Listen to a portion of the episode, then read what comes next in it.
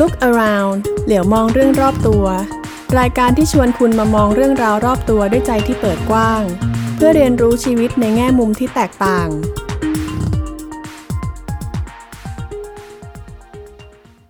ผมว่าก็เข้าใจได้นะที่ว่าเอ่อทำไมคนถึงเชื่อ ประเด็นนี้มันก็ร้อนขึ้นมาได้ขนาดนี้ แล้วคนเราคนเราก็ด่ากันได้ขนาดนี้เลยเนาะพอเรานึกถึงว่าเอ้ยก็เราหวังดีอะเราให้ความหวังดีจะเป็นอะไรไปอะเขาก็ได้สิ่งดีๆ เช่น พ่อแม่หวังดีต่อลูก สวัสดีครับ ผมกุยกวีไกรม่วงสิริครับครับ ผมเอกสมภพจำจันทร์ครับครับ ผมมานพงษ์มาศทองเจียครับครับอืมและนี่คือรายการ Look Around นะครับ เป็นรายการพี่น้องกับ Tuesday Circle ครั Podcast บใครไม่รู้จักก็ลองไปค้นหาฟังดูกันได้นะครัวันนี้ก็เป็นตอนที่สองตอนที่สองคนะครัรับบผมก็สำหรับคนที่เพิ่งมาเริ่มฟังตอนนี้เป็นตอนแรกยังไม่ได้ฟังเทปแรกนะครับ แล้วก็ขอชี้แจงก่อนว่า รายการนี้จะเป็นการนำเสนอเอ่อแง่มุมมุมมองที่มีต่อข่าว แต่ว่าขอออกตัวก่อนว่า เราไม่ได้ตั้งใจจะมาชี้แจงข้อเท็จจริงของตัวข่าว แต่ว่าเราคล้ายๆจะเป็นเหมือนกับแบ่งปันมุมมองในฐานะของคนที่ในยุคสมัยนี้เราเราหนีการเสพข่าวบางอย่างไม่ได้อะเราเล่นโซเชียลอะไรข่าวมันมาถึงเรา แล้วเราก็ต้องเจอข่าวที่บางทีอาจจะไม่ได้ถูกใจเรา หรือข่าวที่บางทีสร้างความสั่นสะเทือนให้กับใจของเราเนี่ย เราจะรับมือเราจะอยู่กับข่าวเหล่านั้นยังไงได้บ้างอืมนี่นะครับ แล้วก็เพื่อไม่ให้มันเป็นผลเสียกับเรา และบางทีเราอาจจะได้เรียนรู้อะไรบางอย่างจากมันได้นะครับครับครับ ตอนนี้ข่าวที่กำลังเป็นกระแสในสัปดาห์นี้ ก็คงหนีไม่พ้นเรื่องฉี่ ดูแล้วเนี่ยมันไม่น่าจะเป็นข่าวขึ้นมาได้เนาะเรื่องฉี่นี่มันเป็นข่าวขึ้นมาได้ยังไงครับ มันเกิดอะไรขึ้นกับกับสังคมในตอนนี้ครับพี่กุยจริง ๆ มันเหมือนกับว่ามันมีมาสักอาทิตย์สองอาทิตย์แล้วมั้งครับ แต่ว่าผมมาไม่ได้ติดตามเลยอืมแต่ว่ามีวันหนึ่งอะเปิดขึ้นมาเห็นเอ่อหมอแลบแพนด้าเขาไปเห็นข้อความของคนคนหนึ่งที่อ้างตัวว่าเป็นครู อยู่โรงเรียนที่ต่างจังหวัด แล้วเขาก็มีความเชื่อในในปัสสาวะบำบัดนี่แหละ แล้วเขาก็ลงข้อความว่า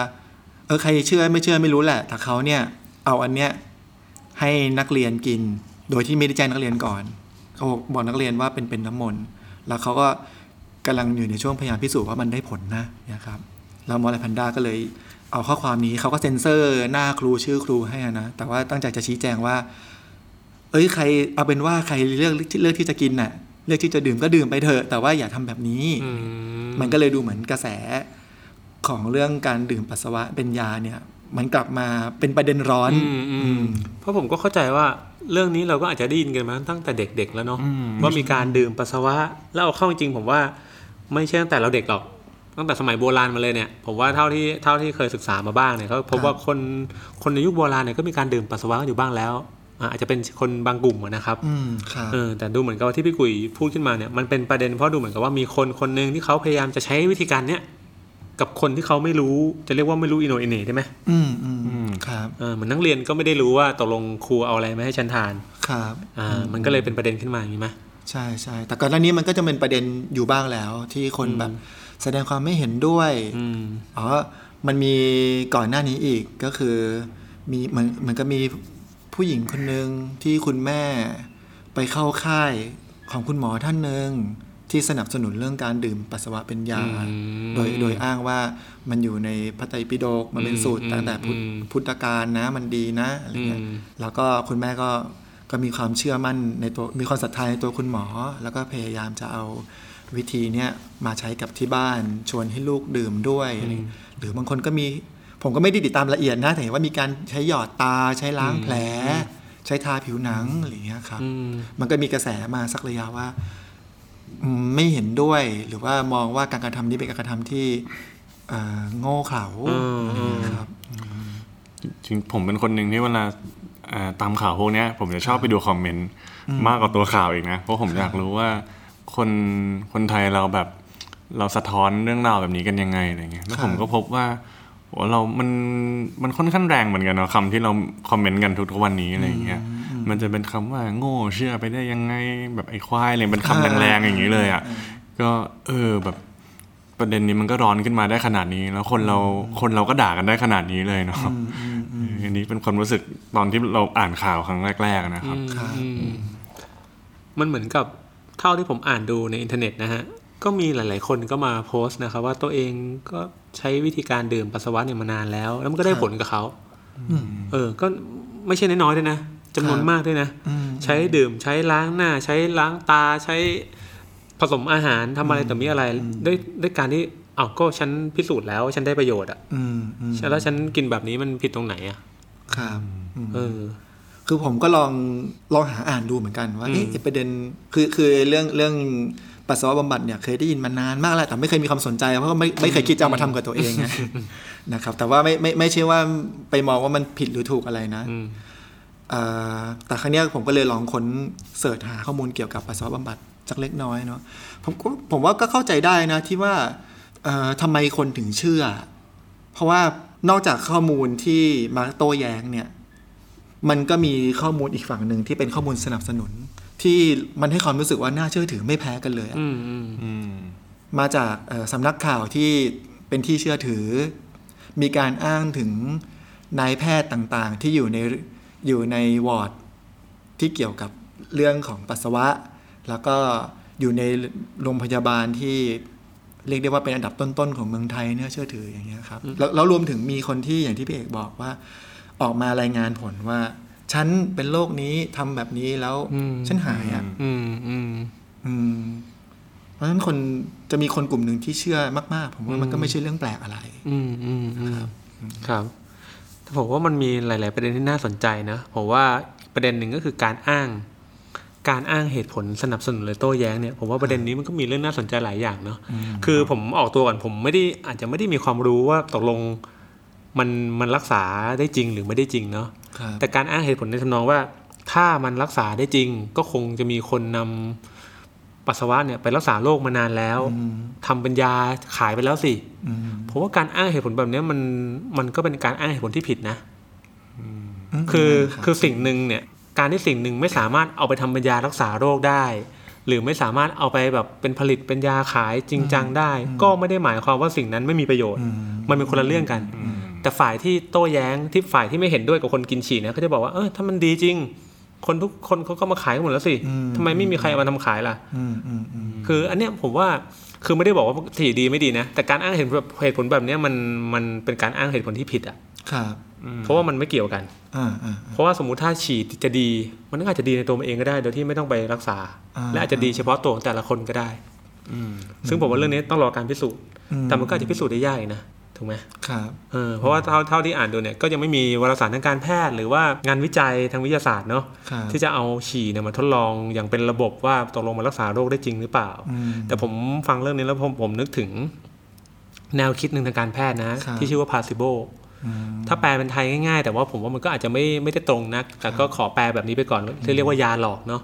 ยาหลอกหมายความว่าไงหมายความว่าถ้าสมมติพี่กุ๋ยต้องการจะทดลองยาสักตัวหนึ่งว่ามันได้ผลหรือเปล่าเนี่ยครับบางที การได้ผลนั้นน่ะมันอาจจะมาจากความเชื่อก็ได้ว่ามันได้ผล คือผมรู้สึกโอ้พี่กุ๋ยเอายา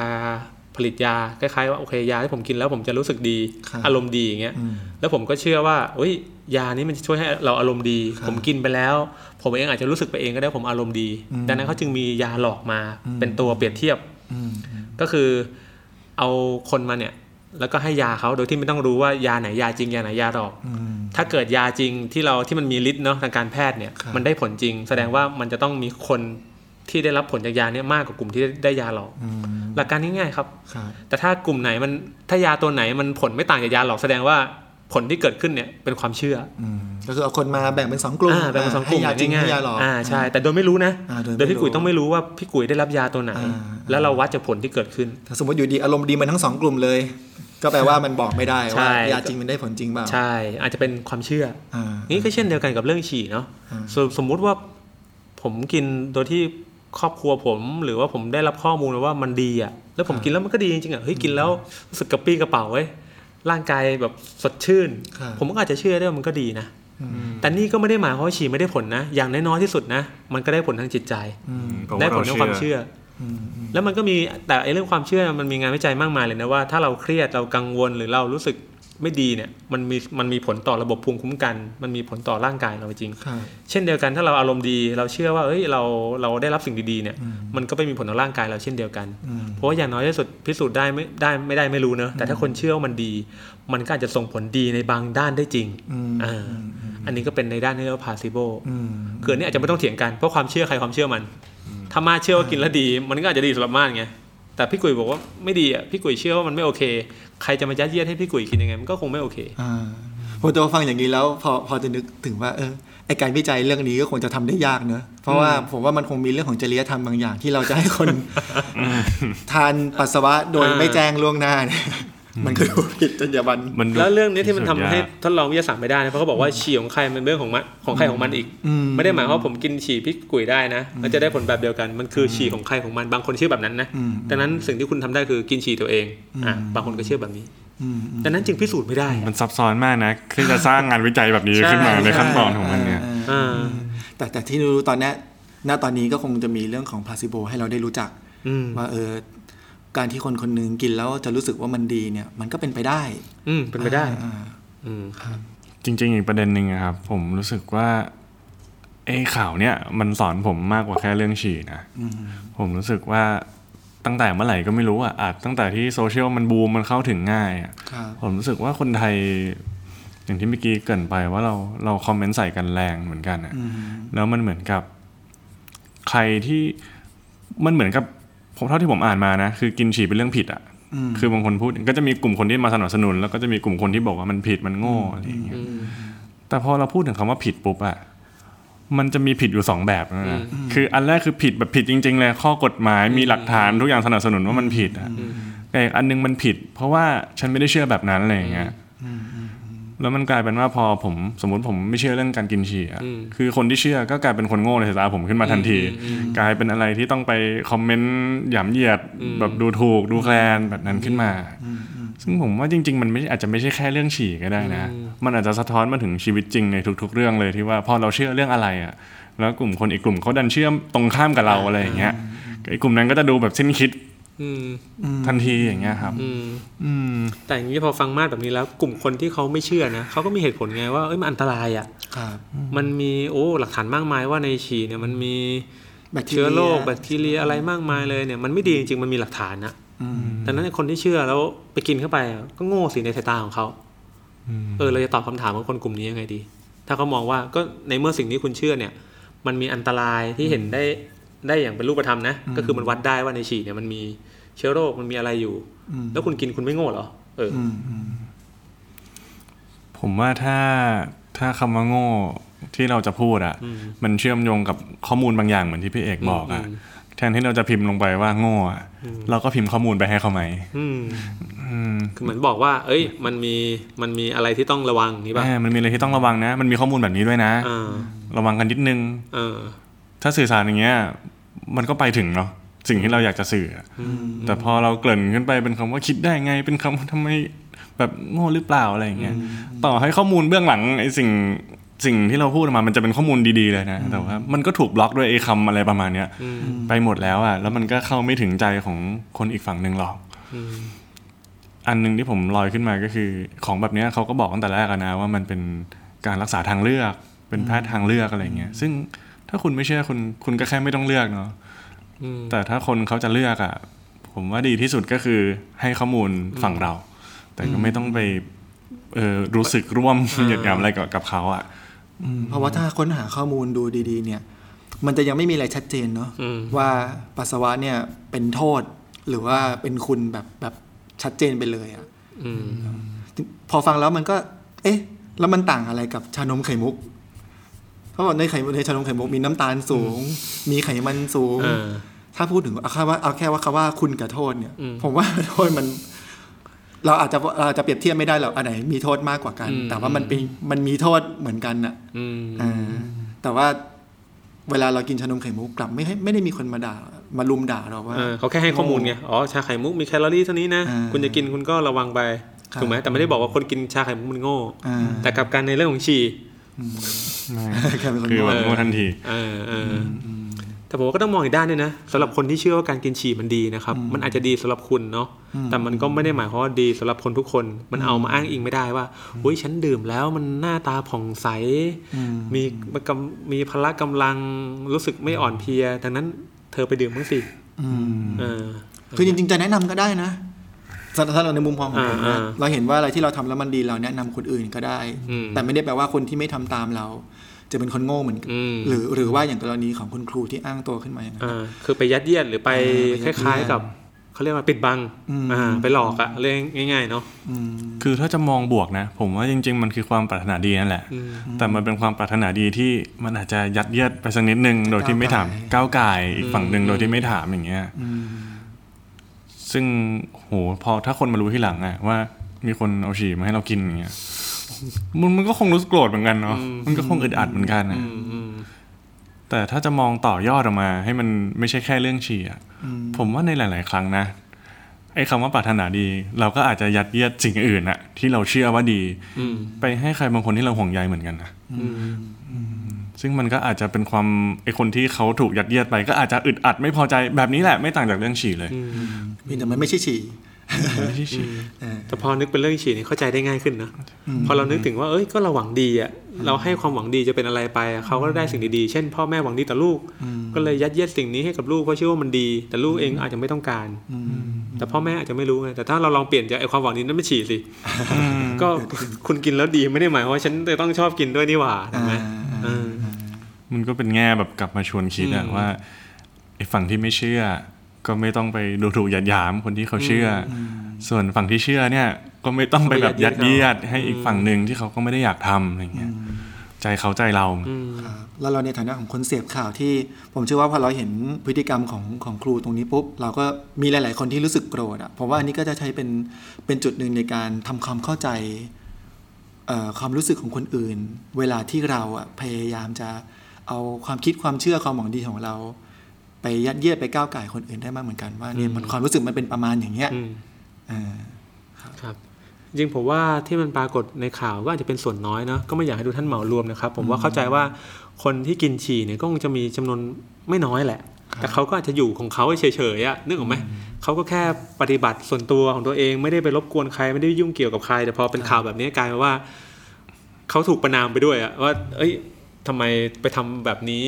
โง่หรือเปล่าถึงเอาฉี่มาทักกิน ทั้งที่เขาเองก็ไม่ได้ไปยุ่งอะไรกับใครอ่าอ่าผมว่าจริงๆจริงๆแล้วเนี่ยมีคนที่ทำอยู่แล้วไม่ใช่แค่ประเทศไทยนะจริงๆหลายๆประเทศทั่วโลกเนี่ยถ้าไปดูจากข้อมูลเนี่ยก็จะมีกลุ่มคนเฉพาะเขามีชื่อเฉพาะเรียกเฉพาะด้วยนะฮะครับชื่อว่ายูโรฟาเจียอืมยูโรก็คือยูรีนครับอ่าที่แปลนั่นว่าก็คือฉี่เออที่แปลว่าฉี่ก็คือกลุ่มคนที่เขานิยมทานปัสสาวะทานฉี่ตัวเองครับซึ่งมีการปฏิบัติมายาวนานแล้วอืมเนี่ยฮะไม่ได้เดือดร้อนใครครับเอออืม แต่ทางการแพทย์ก็แน่นอนแหละผมว่าผมก็เข้าใจในมุมมองทางการแพทย์นะครับว่า มันก็อาจจะมีอันตรายได้จริง ๆ ก็คือให้ให้ระวังก็คือเป็นการให้ข้อมูลเพื่อจะได้ระมัดระวังตัวนะครับอืมแต่ก็ไม่ใช่เป็นการตัดสินว่า ผมว่าการแพทย์ก็ไม่ใช่เป็นคำเป็นคำตอบสำเร็จรูปนะ ที่จะใช้ประเมินว่าอะไรดีหรือไม่ดีอย่างอย่างแบบเป็นสัจธรรมอะไม่ใช่อืมอืมในฐานะในฐานะของคนเสพสื่อด้วยเนี่ยอืมเนี่ยจะมีเรื่องของอะไรนะยูโรฟาเจีย มีเรื่องข้อมูลทางการแพทย์เอ่อ ในฐานะของคนเสพสื่อเราผมผมว่าเราก็ต้องระวังด้วย เพราะว่าบางทีอะมันจะมีสิ่งหนึ่งปรากฏการณ์หนึ่งที่เราเรียกเราเรียกว่า selective perception คือคนบางคนเนี่ยก็เลือกที่จะรับรู้หรือว่าเลือกข้อมูลข่าวสารเฉพาะในมุมที่มันตอบกับกับใจของเราตรงกับใจเราหรือเราอยากได้ยิน แล้วผมก็เห็นว่าสื่อบางสื่อเนี่ยก็เอาข้อมูลมาอ้างอิงแบบสนับสนุนความคิดของตัวเองอะ่ะอย่างเช่นเรื่องเนี้ยเรื่อง เรื่องว่ากินกินฉี่เป็นเรื่องที่ดีที่ถูกต้องเนี่ยเขาก็อาจจะเอาเรื่องยูโรฟาเจียมาพูดอืมซึ่งจริงๆแล้วยูโรฟาเจียเขาอาจจะไม่ได้พยายามจะบอกกับโลกว่าทำตามฉันสิอืมแต่แค่ฉันก็ทำของฉันอยู่อย่างนี้อืมแล้วผมเห็นอย่างอย่างเว็บหนึ่งเป็นสำนักข่าวที่ดูน่าเชื่อถือด้วยอืมแล้วมันมีตอนหนึ่งที่พูดถึงประเด็นของการดื่มฉี่ แล้วเขาก็มีการอ้างอิงคำพูดของนายแพทย์ท่านหนึ่ง ผมก็ไปไล่ดูว่าไอ้ยนายแพทย์คนนี้มันมีตัวตนจริงปะวะอะไรเงี้ย โห อยู่ในโรงพยาบาลที่น่าเชื่อถือมากๆ แต่พอไปหาคล้าย ๆ เป็นข้อความต้นฉบับเนี่ยเหมือนนายแพทย์ท่านนี้ก็พูดเรื่องฉี่อย่างเป็นกลางมาก ๆ อย่างเช่นคนถามว่าเอ่อตัวลงดื่มฉี่มีประโยชน์ไหมอย่างเงี้ยท่านก็บอกว่าเออในในน้ำปัสสาวะมันก็มีประโยชน์อยู่นะ แต่ถามว่ามันจะเป็นประโยชน์กับร่างกายเราไหมเนี่ยเป็นสิ่งที่ต้องรอพิสูจน์ศึกษาอืมอีกอืมแล้วรวมถึง ข้อมูลช่วงท้ายที่นายแพทย์คณิตพูดว่า อายุสมัยก่อน เขาต้องใช้ปัสสาวะในการดองยา เพราะว่าสมัยนั้นวิทยาการมันยังไม่เท่าสมัยนี้ แต่สมัยนี้ในมุมมองของเขาเขาก็มองว่ามันมีอะไรที่ดีอยู่แล้วอะเราก็ไม่ต้องไปดื่มก็ได้ไหมอืมแต่ข้อความเนี้ยไม่ถูกเอาไปไว้ในในเนื้อข่าวอืมที่สนับสนุนการดื่มอืมปัสสาวะอืมตรงนั้น นี่ก็เป็นสิ่งที่เราอาจจะต้องระวังในการเสพข่าวครับครับอืม แต่ผมว่าเวลาสังคมอย่างน้อยๆถ้าเราจะมองหาแง่ดีแหละนะครับเวลามันมีปรากฏการณ์อะไรสักอย่างหนึ่งเกิดขึ้นมานะครับที่เป็นกระแสในข่าวเนี่ย ก็เป็นโอกาสให้เราได้กลับมาทบทวนเนาะอืมทบทวนทั้งองค์ความรู้ ทบทวนทั้งความเชื่อ ทบทวนทั้งจุดยืนของเราเหมือนกันนะแทนที่เรื่องฉีดเนี่ยมันอาจจะผ่านแล้วผ่านเลยอะอ่าผมว่าอย่างน้อยๆเรามาคุยกันเนี่ยผมก็ก็ได้มาหาเพิ่มเหมือนกันนะว่าตกลงเรื่องนี้มันมีมิติอะไรให้เรามองได้บ้างอืมเพราะว่าถ้าเรามีท่าทีแบบนี้เราก็อาจจะไม่ได้ มีไม่ต้องไปเดือดเนื้อร้อนใจกับการตัดสินนะครับว่ามันมันจะต้องเลือกข้างไหน แต่เราอาศัยโอกาสนี้ในการศึกษาเพื่อทำความเข้าใจทั้งตัวเราเองแล้วก็กับกับคนรอบตัวเรามากกว่าครับนะครับ ก็คุยกันเรื่องฉี่มาเป็นเวลาพอสมควรแล้วก็จะขออนุญาตไปฉี่แต่ไม่ดื่มนะครับ แต่ไม่ได้แปลว่าเราไม่เห็นด้วยนะครับอ่าเอาเป็นว่าใครใครเชื่อในทางเส้นทางวิถีทางนี้เออเราก็ ให้เป็นอิสระทางเลือกของเขาครับครับ เราเลือกทางไหนก็เลือกของเราไปครับครับครับสิ่งผมที่เราทำได้ก็คือเสพข่าวอย่างสร้างสรรค์ และเรียนรู้ไปกับมันครับนะครับโอเคงั้นตอนนี้ลูกเราต้องขอลาไปก่อนครับผม สวัสดีครัสบวัสดีครับ Look around เหลียวมองเรื่องรอบตัว รายการที่ชวนคุณมามองเรื่องราวรอบตัวด้วยใจที่เปิดกว้าง เพื่อเรียนรู้ชีวิตในแง่มุมที่แตกต่าง